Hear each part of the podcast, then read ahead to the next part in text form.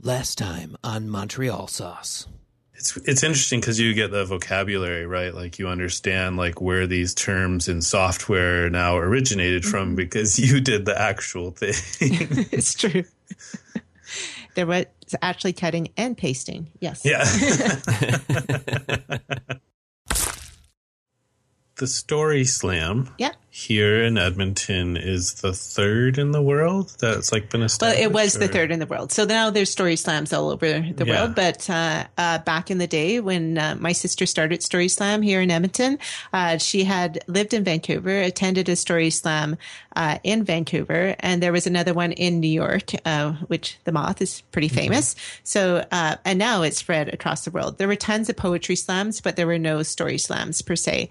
So, uh, yeah, we started it uh, here in Edmonton. My sister. Uh, uh, found a venue and uh, you know that our first story slam we went to she was very nervous she didn't know how many people would show up we didn't have very many resources or ability to advertise ourselves but uh, we had a, a good showing and we had about seven or eight storytellers for the first story slam and uh, it's yeah ever since then it's um, it's put on it's a nonprofit now we're become an official nonprofit uh, status and uh, there's a small group of us that uh, on the board that uh, make you know make sure it keeps going uh, it's uh, uh, it's it's a passion for all of us. We're all people who love storytelling, and we want to make sure that there is an ability for for people, everyday people, from writers to to uh, you know people that work from home, to be able to come uh, and have their expressive side and share that with uh, the world.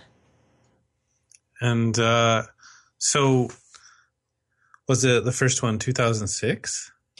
Yes, yes, we're on our. Uh, well, I guess our it will be our eleventh year coming up of Story Wow. Slam. Um, and so, I guess for listeners like my mom, uh, what what is the Story Slam? Yeah. So Story Slam is a competition. We have it once a month. At uh, right now, our venue is the Mercury Room. Uh, we uh, people go up. They will uh, they sign up at the front uh, with myself or or any of the volunteers at the front. We have up to ten storytellers can go up and tell a five minute story. We have five audience judges that we pick randomly from the audience that will be judges. And after each story is done, uh, we they will uh, judge the story from a mark of one to ten. Uh, there can uh, last story slam we had 14 people sign up, which is uh, in a way too sad because the month before we only had six people sign up. So if they had balanced out, uh, they would have been enough for each night. But when we have too many storytellers, uh, we uh, have to draw 10. And so four people didn't, were unable to share their story that month, which is uh, always makes me sad when that happens. But it's great that we're becoming more popular. Uh, it's uh, we do pass the hat uh, in the middle, and people uh, can donate, and all the proceeds from uh, or all the money that we collect goes to the winner of Story Slam. So that can be anywhere from a small audience night of one hundred and twenty dollars to a big night, um, and if we are, have a partnership, up to five hundred dollars. So it just depends on the night and uh, and whether or not we partnered with someone who wants to donate to us. So, has it always been um, a public event? It wasn't just people getting together telling stories. It's always been public and Yes, yeah. We uh, um, there's an element of the judging and the cash prize that makes it more exciting. Uh, and I didn't realize that until one story slam. We're like, okay, we'll have ten people tell a story, uh, and then afterwards, if people want to stay and tell the leftover stories, they can. And we realized it wasn't.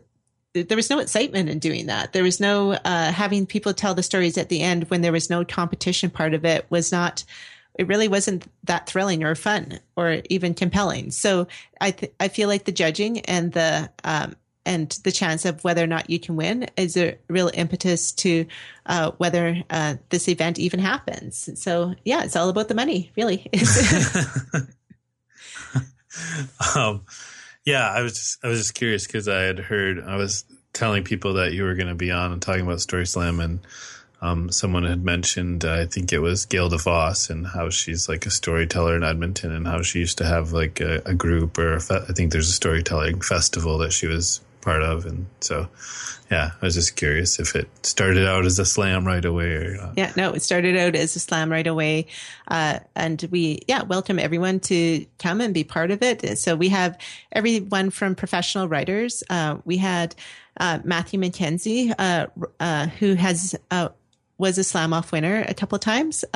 he produced some plays that that came out of writing his five minute story. So that's always exciting when people can take uh, what they've done and make it into something else. So he created art from it, and I'm yeah, we're really happy that that story slam spurred his creative side uh, to allow him to to create uh, to create a play. So Slam Off is um, I just mentioned Slam Off, and I thought I should explain it. It is uh, the year long culmination. So all the winners from the past year will be competing against each other and slam off will be happening in March. March 15th is uh, the slam off. And so there, we have 10 storytellers who will be competing against each other and, uh, and they will take home total glory. So it's a big night. We have a program. We have with featuring all the writers. We have a trophy. It's uh, it's, it'll be a patch room because they bring all their friends and family. Hmm. So it's it's a it's a really exciting night uh, uh, that we'll have uh, in March. Cool. We'll have to go early then. Yeah, yeah get a seat. yeah. Yeah. There, there's been, yeah, standing room only. The Mercury room has been really good at letting us squeeze as many people in as we want. So, uh, cause I know in other venues we've had to turn people away, which I hate that completely. Mm-hmm. So the Mercury room has been good. It just, I just keep squeezing people in. I'm like, okay, that's awesome. yeah. It's a nice venue for sure. Yeah. Yeah. They've been really good to us. They give us the venue for free. Um, and, uh, yeah, they, so they just make money off whatever sales, bar sales. So we really appreciate um, that they have done that for us. And so, does the Edmonton Story Slam have any ties to the Moth organization in New York, or it's just? No, yeah, no, we're standalone. We're we did we are a nonprofit, so we have nonprofit status, and I have to fill out lots of forms every year for that. But that's besides all that fun work, uh, it's uh, and no one's getting paid for this. It's it's uh, it's definitely a passion, a volunteer passion to keep this alive. And uh, I think the most important thing about Story Slam is that there is no censorship. Uh, people can say what they want at Story Slam, and we uh, um, is up to the judges to decide whether or not that's appropriate or not. Um, I think uh, freedom of speech is very important. And we actually partnered with the Edmonton Public Library for February on Freedom to Read Week. So that was a nice partnership uh, that we have with the library. We also have partnered with LitFest, which is a nonfiction uh, festival that happens in October every year. So we're proud to partner with them.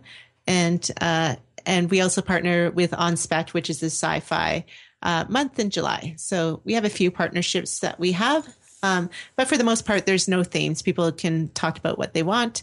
But um, yeah, we have for a few months anyway some partnerships uh, with meaningful organizations. Okay, yeah, I didn't actually notice that. I saw your like supporters were um, the city of Edmonton and the Arts Council, and I saw OnSpec. I didn't realize that's what it was. Yeah, yeah. The, also, yeah, I should mention, City of Edmonton and Alberta Arts Council gives us a, a, a grant to help us with some of the operating costs.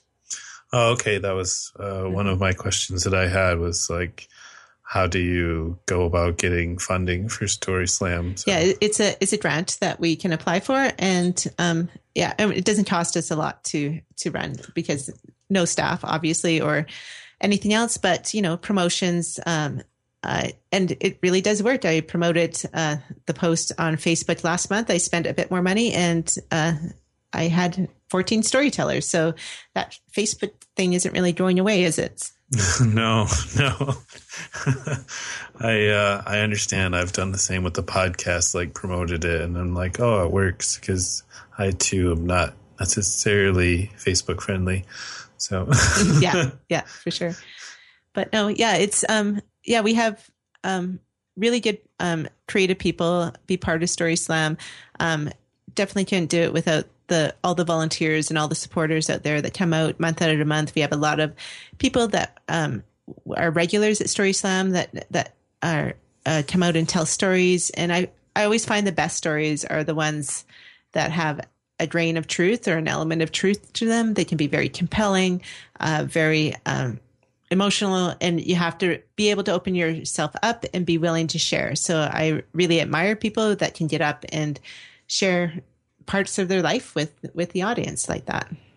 Yeah, that's that's uh I I see I, when I was there it seemed like some people were there also maybe to get over their fear of like talking in front of a crowd, right? And that's one way to help for sure. It's uh yeah, I think with my uh amazing 4-H experience doing speeches, I don't really have that fear. However, uh, I have hosted a lot of story slams in which I get to introduce the speakers. I find that much easier to do than to be up on stage and telling your story and knowing that they are judging. So I was surprised the first time I went up to do a story, my hands were shaking and I did not expect to be nervous like that. But to know that people are grading you on your story and your writing is very personal and very emotional. So I do admire people that do that. I think my um, favorite story is Laura Lynn Johnson, who is a past winner from Story Slam. Oh yeah. Uh, she uh, she said that um, she was she told a story about how nervous she was when she first started doing Story Slam. That she would go to the bathroom, throw up, come back, uh, come out, do her story, go back in the bathroom, throw up. And I had no idea that this girl was so nervous. Uh, she seemed so confident. Her stories were so good. And I had no idea. I also didn't realize that um, I used to put, you know, we have a website and I used to put, you know, a little bit about what people told their story about. And at the one time I, you know, she told a story about dating and and I forget uh, what exactly it was about, but it was about I don't know something about being slutty or something. And so I, I wrote something that was whimsical or just something on the website describing her story. But then she was laughing because I guess when she was dating guys, they would Google her, and then that would come up, the Evanston. And I was like, oh my God, I'm so sorry. Why didn't you tell me? I would have taken that down. And she's like, no, I thought it was funny. I'm like, no, I could have ruined your dating potential. She's like, no, if they don't have a sense of humor, then then they don't uh, deserve to go out with me. I'm like, okay, I'm so sorry, but I'm much more careful what I put because yeah, what I put out on the website because it's out there forever, right? So yeah, and it is yeah, it, it can be very vulnerable sharing your stories with with people. Yeah, Laura Lynn Johnson's great. Um, she's the I, bet, I guess she probably is the head of the Creative Mornings chapter um, here in town. There's one in Grand Rapids where Paul is too. Um, but uh, yeah, and I think that's actually tomorrow. So, okay. um, uh, yeah. So you said there was you do have a lot of regulars that come. We do. We um actually last month we had uh, only one or two. It was all mm-hmm. new storytellers, which is really nice to see so many new storytellers. But we have, uh, yeah, we have Sheree Twani, we have Liam Shaw, we have um, Kelsey Byer, we have Omar Mouallem, we, mm-hmm. we have Matthew McKenzie, Nit Zahn. There's just, yeah, there's just so many, um, you know, and some people come and gone. Alyssa Hudson moved to Grande Prairie, which we're very sad to lose her. She was a regular storyteller, but um, people do move on and do other things. So we have to let them go, and new people will step up and take their place. Yeah, I feel like um, there was do you think there's? It feels like there was a lot of personal stories when I went, but is there? Is it more people usually telling personal stories, or do you get a lot of writers like trying out material? It's. I feel like there's a combination. We mm. have um, uh, one person, Doreen Hayes, she is from the Maritimes and she just like, she's a storyteller. You can tell it because she's from the Maritimes. Mm. She goes up without any pen, without a paper. She just goes up and tells a story, which I think is a huge gift for people who can do that. I really admire them. And for others, um, like Omar Mouallem, who is a writer here in the city, he will, he will write out his story. It's, um, uh, definitely, he's a good storyteller too, but it's not, um, it's, it's not the same as Doreen that just kind of rolls off her tongue. So uh, both is good and perfectly acceptable at Story Slam, and and it's been a combination of people that have won uh, by doing both practices. Right, because the judges are random too, so you're always yeah. going to get somebody who likes what they like. Yeah, yeah, um, yeah. The I, I heard an interview with uh, Lea Thau, who was like a creative director for The Moth for a number of years, and um, and she was just talking about how they had started out and how it just ballooned and exploded. And it was really kind of interesting to read about how it took off. And obviously it's lasted here for many years. Like why do you think it's so successful in edmonton? I think uh, the volunteers just have not been willing to give up on it. There were some months that it would be very slow and we'd be like oh what are we doing wrong? And then we realize we're not doing anything wrong. We're providing and we shouldn't feel responsible for making it successful. All we can do is provide the venue for writers and people who want to share stories and be creative. We're creating that place and that space for them to come and do that. So, uh, as long as we are there and we're consistently, we find a venue that is open and welcoming and that we are open and open and welcoming that, uh, it will be successful. And that's what has happened. So we've been very, uh, lucky uh, in attracting some uh, good writers, good storytellers, people who are open uh, and willing to share their stories with the world. Um, we also, you know, need audience as well. So um, people who are willing to listen to the stories, and uh, I think it's good entertainment value for people to be able to come and just hang out. I think it it's probably a great first date night for for some guy to be creative to bring you know a first date to to Story Slam. It's uh, yeah, uh, a lot of the stories are funny, so they're amusing. Some of them, I have to say, last month it was very serious. It was an intense Story Slam. The stories were highly personal, um, talking about very deep issues from um, uh, uh race racism to um, uh, feeling abandoned by society to um, you know, uh, to you know, being spurned by by a lover. Like there were a lot of really intense, serious issues. Um, but luckily, a couple of people came up and told lighter stories, so it lightened the mood a little bit. So it's good to have a combination of those types of storytellers out there. Sure. And last the last one was when you guys were partnered with the Library for Freedom of Speech too. So which maybe made sense why mm-hmm. the stories were a bit heavier that month. Yeah, for sure. Yeah, it's probably good to have a. I, what I find interesting is then like if you wanted to do a story to then go up after that serious story would be so it's really good that you have that process in hand where you're just like we're just drawing names out of a hat I, I did feel we had a guest host. Um, Jillian uh, Kelsey Beyer was was uh, the host that month, and uh, I was like, "Oh, I'm sorry, this is an intense month." She, and she handled it very well. She she's also a teacher, so um, she was able to uh, be very professional and handle and try try and transition between each of the stories. So that's the job of the host to mm-hmm. reflect on what was just told and you know help the audience understand it, and then be able to move on to the next storyteller. Yeah, and so obviously your hosts and everyone in the organization is volunteer only. Yeah, mm-hmm. yeah, we, uh, um, yeah, we're very lucky that people are willing to. It can be very, it can be a lot of fun hosting. It can also be a lot of pressure if you're not, because uh, you have to fill the time in between between the stories. You have to think on your feet. You have to fill the space, and you want to be entertaining and keep keep it going. Uh, yeah. So that's part of the challenge of being the host. Um, it can be fun. I'll, I'll, be hosting next month, so we'll see how prepared uh, I am for that. So I'm just, yeah, yeah. I've been able to talk for you know over an hour here, so I'm thrilled with that. um, yeah, it's. Uh, but so so it's all volunteers. So then, where do you get your volunteers? Are they like former storytellers and? Yeah, uh, the the board is um, it, it is um, mostly people that I personally know that hmm. um, are um, interested in storytelling. So we have uh, Bree Drury, uh, one of the um, hosts. Uh, she's uh, uh, a former teacher and uh, now runs a day home. Uh, we have Chris Ber- Brzezinski. He is uh, works for the city and is in communications.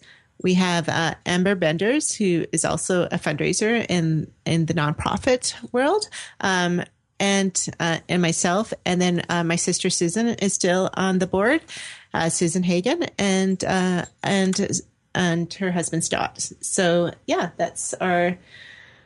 that's our board and our um, committee members, and then I'll draw on people uh, you know, uh, past Story Slam winners to come up and host, and they've always been great at helping out with that.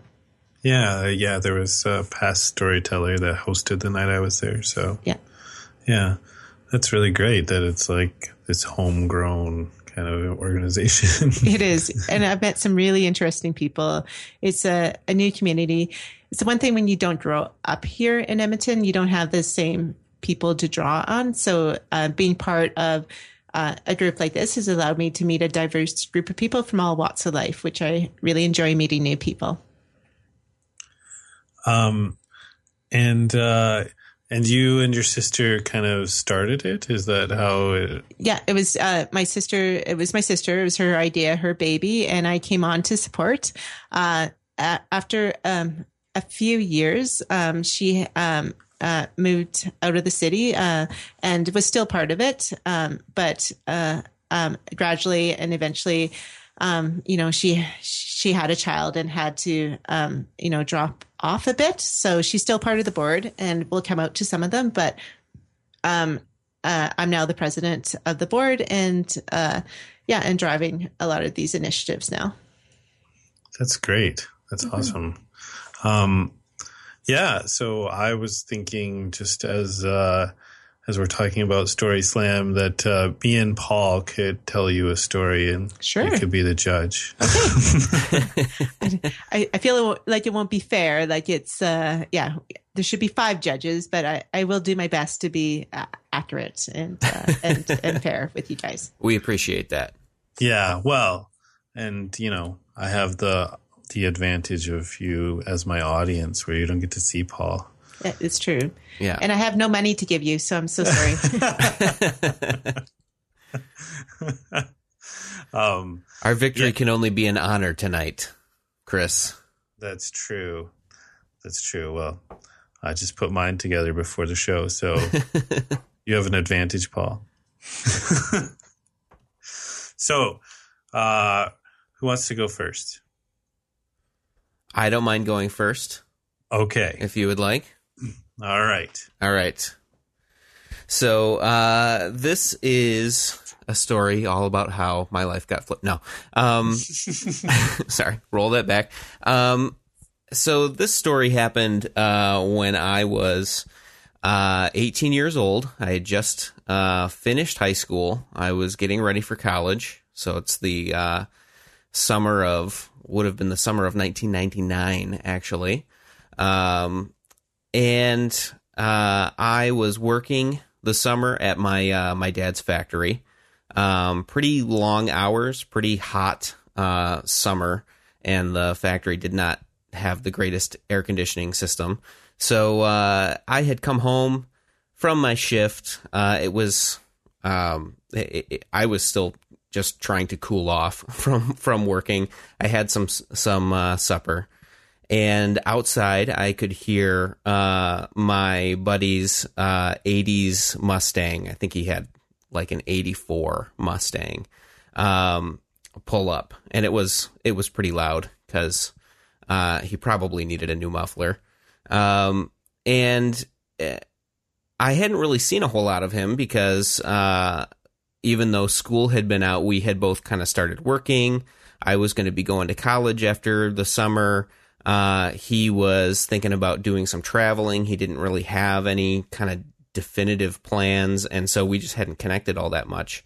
Uh, so I was interested to see, you know, why he uh, why he was coming over, and um, he had had a lot of things going on in his life at the time too. So he was uh, really kind of trying to figure things out. His parents had just gotten divorced.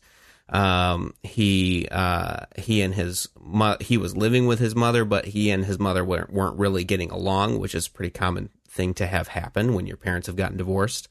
Um, and so he had he had come over, um, and uh, he just asked me, you know, hey, do you mind going for a drive with me? Um, you know, maybe we could go catch a movie or something like that, or just you know um, find something to do. I need I need to take my mind off of things right now. And I said, sure. So uh, so I got in the car and uh, we hit the road and we started driving. I don't think he really had any particular place that he was deciding to go. I couldn't really figure out where we were going based on the roads he was taking. I was just uh, kind of along for the ride, and um, as is his way, Jay didn't really want to talk about what the actual problem was. I kind of figured out that uh, he and his mother had been arguing about something, and and he just got frustrated and needed to get out of there. So he came to hang out with me for a while. Uh, and so we're driving down the road, and uh, it's an '84 Mustang. The AC has long been broken, so we've got the windows rolled all the way down because it is super hot in the summer. Even though it's evening, it's still super hot. And uh, we're just driving down the road, middle of a farm field, not really anything around us. And uh, very suddenly, a, a gigantic wasp just gets, you know, basically sucked into the car through the through those windows. And uh, everybody's been in a car when all of a sudden a bee flies in uh, or a wasp flies in. So you can imagine what the you know our mutual reaction was, which is basically you know kind of figuring out yeah, get it away from me, get it away from you, get it away from me. Let's try to get it back out the door. And the thing to know about Jay is that he is like deathly allergic to stings. And you know this was. I don't want to say it was necessarily before we had EpiPens, but it wasn't something that you just kind of had an EpiPen with you. Um, and so he was freaking out even more than I was because he was like, if this thing stings me, we're in the middle of nowhere. Paul's going to have to drive my car to the hospital. And he starts really freaking out. He's driving the car, so he starts basically shaking the steering wheel. And off the side of the road we go. Uh, and basically, we hit like probably six of those little reflector posts that go along the side of the road, all, all along the driver's side of the car. Well, eventually we come to a stop. The wasp is nowhere to be found. It probably flew out while we were freaking out, and uh, and we're looking at the car, and it's you know it's it's an '84 Mustang. If you know what an '84 Mustang looks like, it, it, it's basically a hatchback. It was not like the most inspired design uh, that Ford ever made for the Mustang, but it was still a really sporty car under the hood. But at the same time, it had this like, it's the 80s now. We're going to try to make a car that's maybe a little bit more economical on gas and it's going to be a little more aerodynamic. It's not going to be, you know, this uh, Studley race car that we used to make. And, uh, but it was you know it was it was a it was a pretty good car um, and it was no longer a pretty good car because it had several gashes all down the side of the car and and he's looking at this and he knows he's just had a big fight with his mom and he does not want to go home and face that um, you know and show what he's done uh, what he's done this evening. So i told him you know, I'm going to go with you, but let's just go together because maybe if I'm there, you know, it will it will ease the brunt of it. And even if it doesn't ease the brunt of it, at least I'm hanging out with you and I'm there, you know, to, you know, help you. Uh, and so we go home uh, to his house, and um, uh, he doesn't really waste a whole lot of time. I mean, we sat in the driveway for a minute or two, but he doesn't really waste any time because he knows his mom's going to come out anyway and see what has happened. So he goes in and he he gets his mom and she comes out and she's got a scowl on her face just because of the situation. And uh and she looks at the car and her scowl just kind of slowly melts and she starts to get this big grin on her face and eventually she starts laughing and my friend Jay has got no idea what's going on in her head right now because as far as he can tell he's just trashed the car. It's the it's the family car. Like it's the car that they both have to share to go places. So it's not like there's some she's driving a beautiful Lincoln or something like that. It's like this is the car that they have to share and, and make work for the family for the rest of the summer. And uh and she just starts busting out laughing. And it, it, it takes a good five minutes to get her calmed down to talk to talk to us again and uh, and we finally, you know, what's going on? Why? What is so funny? Why? You know, are are you literally having a nervous breakdown right now? Because this is not a great situation that we're in. And the only thing she can say is, "Your father loved that car." Good twist ending. Very good. Thank you. I like it. Nice. All right. so in grade seven, I was out of school for two months because I was in bed for two months of bed rest. Uh, so I was just minding my own business and my ankle started to swell up, seemingly for no reason. It wasn't any sort of uh, athletic uh, injury or anything like that. The only sports that I did in grade seven was BMX and bowling. Um, yes, that's what I did. I couldn't have picked two stranger pastimes if I was doing skydiving and needlepoint. Um, and so we didn't know what was wrong with my ankle. And um, my mother had finally decided, like, we will not go to see our family doctor anymore. She was done with Dr. Grassman, who was never quite to her liking. He actually, at one point, misdiagnosed the psoriasis spots on my head as a child and um, thought it was just warts. So he shaved various spots on my head and tried to burn them off. So my mother was like, not happy with this man who made her young little boy look so silly. Um, and he actually taught me about karma, Dr. Grassman, because one time I was sick also as a boy, and we went to see him. And my mom in the car was like, You know, you're going to get a shot. It's probably the flu. You're going to get a shot when we get there. And so anxiety was ticking away inside of me. And, uh, and we get there, and Dr. Grassman says, Here's a prescription. Um, you guys can stop on your way home to get that for Chris. Now, Chris, I need you to step out of the door so that I can give your mother a shot because uh, I don't want her to get sick because of what you have. and so that's when I learned what karma was. but uh, he was a he was a scary looking doctor, like the doctor from Cannonball Run. So I don't know now that I'm older. Maybe my mom thought he was a little creepy. I don't know.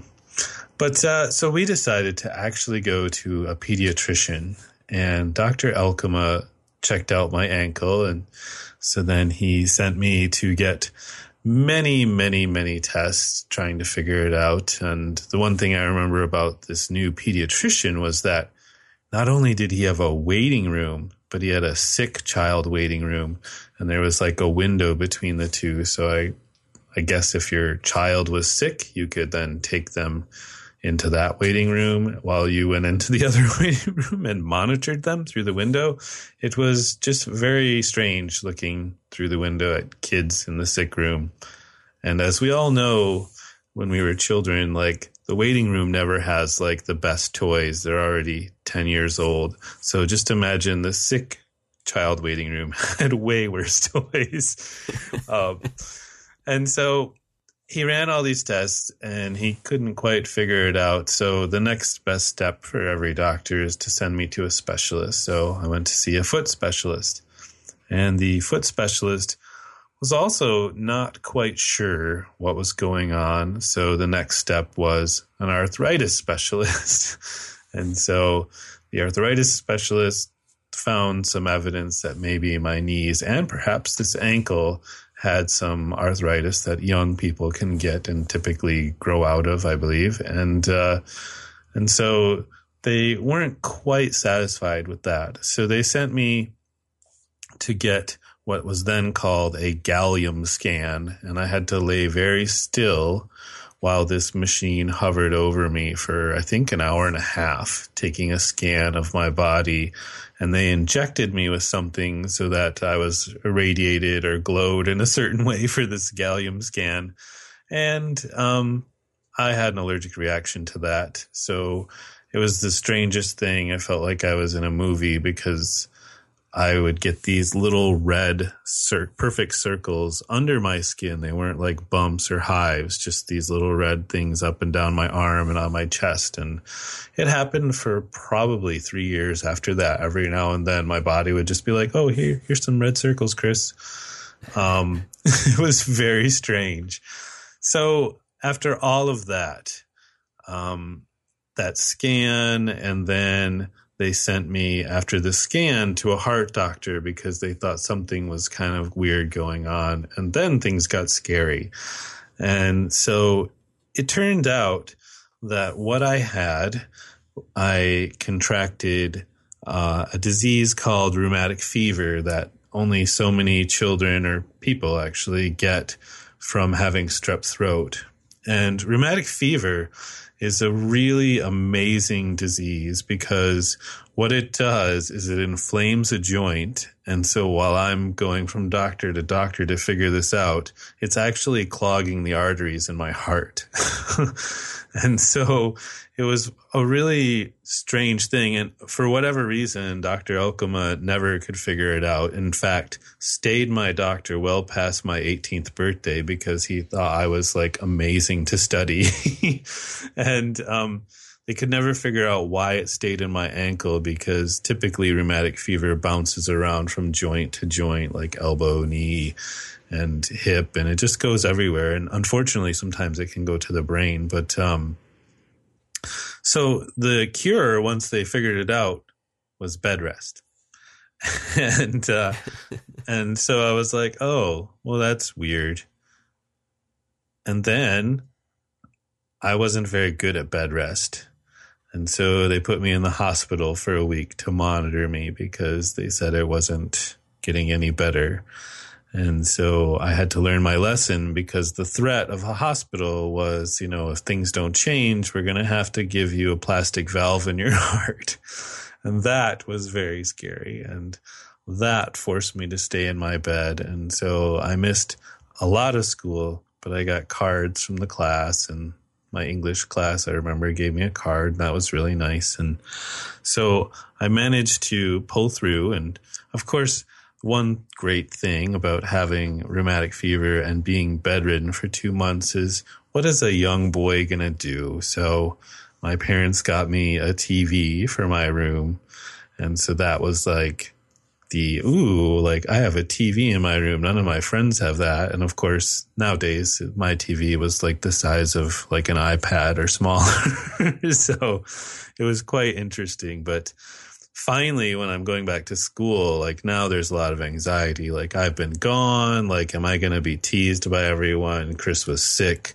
Um you know are, are they going to like avoid me? Like what's going to happen? Because kids at school can be really mean. And so i'm really worried about going back to school but at the same time oh my gosh i'm not lying in bed. Um, and so i show up to school and I go to my first class and then the bell rings and we're switching classes. And so somebody who wasn't really one of my friends walks up to me and says, uh, so, so you're back now. Is everything okay? And I said, yeah. And he's like, so you got to tell me, what is this romantic fever you had? and then ever since then, I've just been like, I had romantic fever. That's a much better way to say it.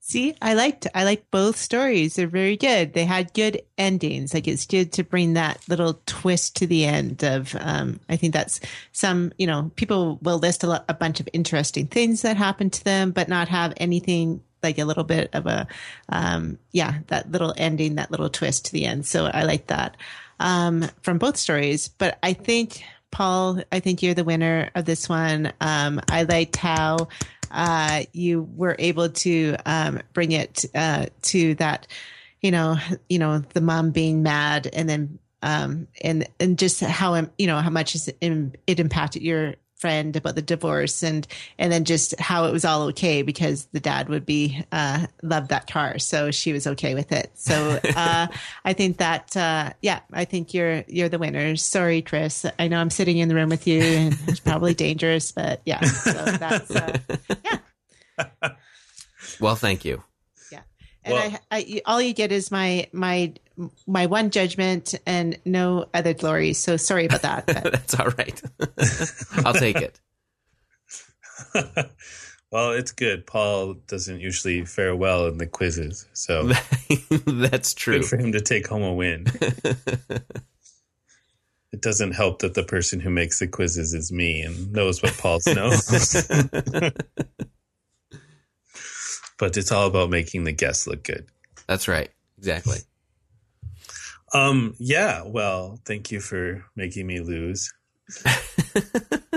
um, but uh, yeah, if you you want to wrap up, we can totally wrap up. So, yeah so i'm gonna wrap up thanks everyone for having me listening to me rant yeah. um, is there something that you want to plug before you go? Like uh, anything going on, new events coming up for MS Society, or No, I just uh, we again had the Johnson MS Bike Tour June 10th and 11th. We have the Edmonton Jayman BUILT MS Walk happening May uh, Sunday, May 25th. Uh, those are two big events coming up at the MS Society. Uh, we have for Edmonton Story Slam, we have at the Mercury Room, uh, uh, third Wednesday of every month, Story Slam.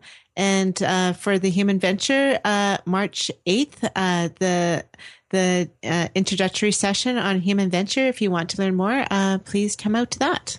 all that from memory? Good job. Oh yeah, Yeah. Um, and the Story Slam, do you do it? Uh, there's 10 winners and they go to the slam off. So, we sometimes have repeat winners throughout the year. So people, oh, okay. and then sometimes we have ties. So it worked out. Uh, uh, I think we had two repeat winners, but then we had one tie, and so it worked out to 10. 10 okay. I was like, wait, do you take 10 months off? Like, no, no, no, no. We we go every month, uh, even in August. So I highly recommend coming out in August because there's um, uh, usually less storytellers in August and Oh, okay. greater chance of uh, winning. I say that now, and then everyone will come out in August. So they'll make me a liar. Awesome. That's exciting. Cool. Yeah. And I, yeah, we, we can talk later, but yeah, if you wanted us to like record like a whole slam or something like that, that'd be kind of interesting. That'd be amazing. Um, uh, I have in the past recorded slams and put them on the Hmm. website, Okay. uh, but it's um, um, I don't. Um, yeah, I just don't have the time uh, necessarily to Sure. do that. So anytime you want to come out and record a slam, and uh, yeah, that that's you're more than welcome to do that. I yeah. Uh, most people are pretty good about uh, uh, giving permission to put it up. right. stories. Right. Yeah. That's Yeah. Yep. a complicated thing. I, I had one person once say, "Well, my father-in-law actually doesn't know this story, so can you not put my story up on on the web?" And I, I obliged him. I'm like, "Yeah, no, fair enough. Yeah, Of course, yeah, for sure. Um, is there? Do you want to? The traditional quote unquote podcast thing is to sign off. Is there? Do you have a Twitter account, or if people are interested in getting a hold of you, is, do you want to leave any of that information? You don't have to feel pressure to. no, yeah, yeah." Uh, you can follow uh, Edmonton Story Slam um, Cool. at Edmonton Story Slam. You can follow me at Allison Hagen. I have five followers. Yeah, so yeah, it's, uh, uh, I'm, I need to be. I'm better at tweeting for Story Slam than myself. Uh, but yeah, if anyone wants to follow me, they're more than welcome to. Well, really, thanks again for giving us your evening to chat. It was really wonderful to Yeah, learn a no, lot thank of you, stuff. thank you both so much. Thanks, Paul. Thanks, Chris. Thank you. Yeah. Uh, we might as well just sign off and end early, don't you think? Sure. We could do Sure. that. Yeah. Okay. Where could people find us, Chris? They can find us at uh, montrealsauce.com. Oh, or they can find us individually. Oh, okay. They can find me at, uh, what is it? At Sikkdays, S I K K D A Y S on Twitter. Um, and possibly sickdays.me. It should work for everyone else, but not me. I just let that domain expire today, actually, accident. So, Funny. Uh, and uh, I am at Paul D on Twitter. Uh, or you can go to padizio.com, P A D I Z I O, to uh, find links to all the other various places that you can find me. uh, on the web, including Montreal Sauce and uh, patreon.com slash msauce to uh, uh, patronize the show, which helps us, uh, you know, keep making it, which is cool. Yeah, and buy fun audio gear. But anyway, um, yeah, and then I just wanted to mention in two weeks we'll be back on the 9th, I believe. Uh, we're back to make up that episode that we missed with uh, author, artist, and friend Dan Hogan from Clattertron.com. So please tune in. Yes, definitely. All right. Thanks again to everyone who listened, and uh, we will see you or you will hear us later, something like that. If life gives you potatoes, make poutine. That's right. There you go. Good night, everybody. Good night.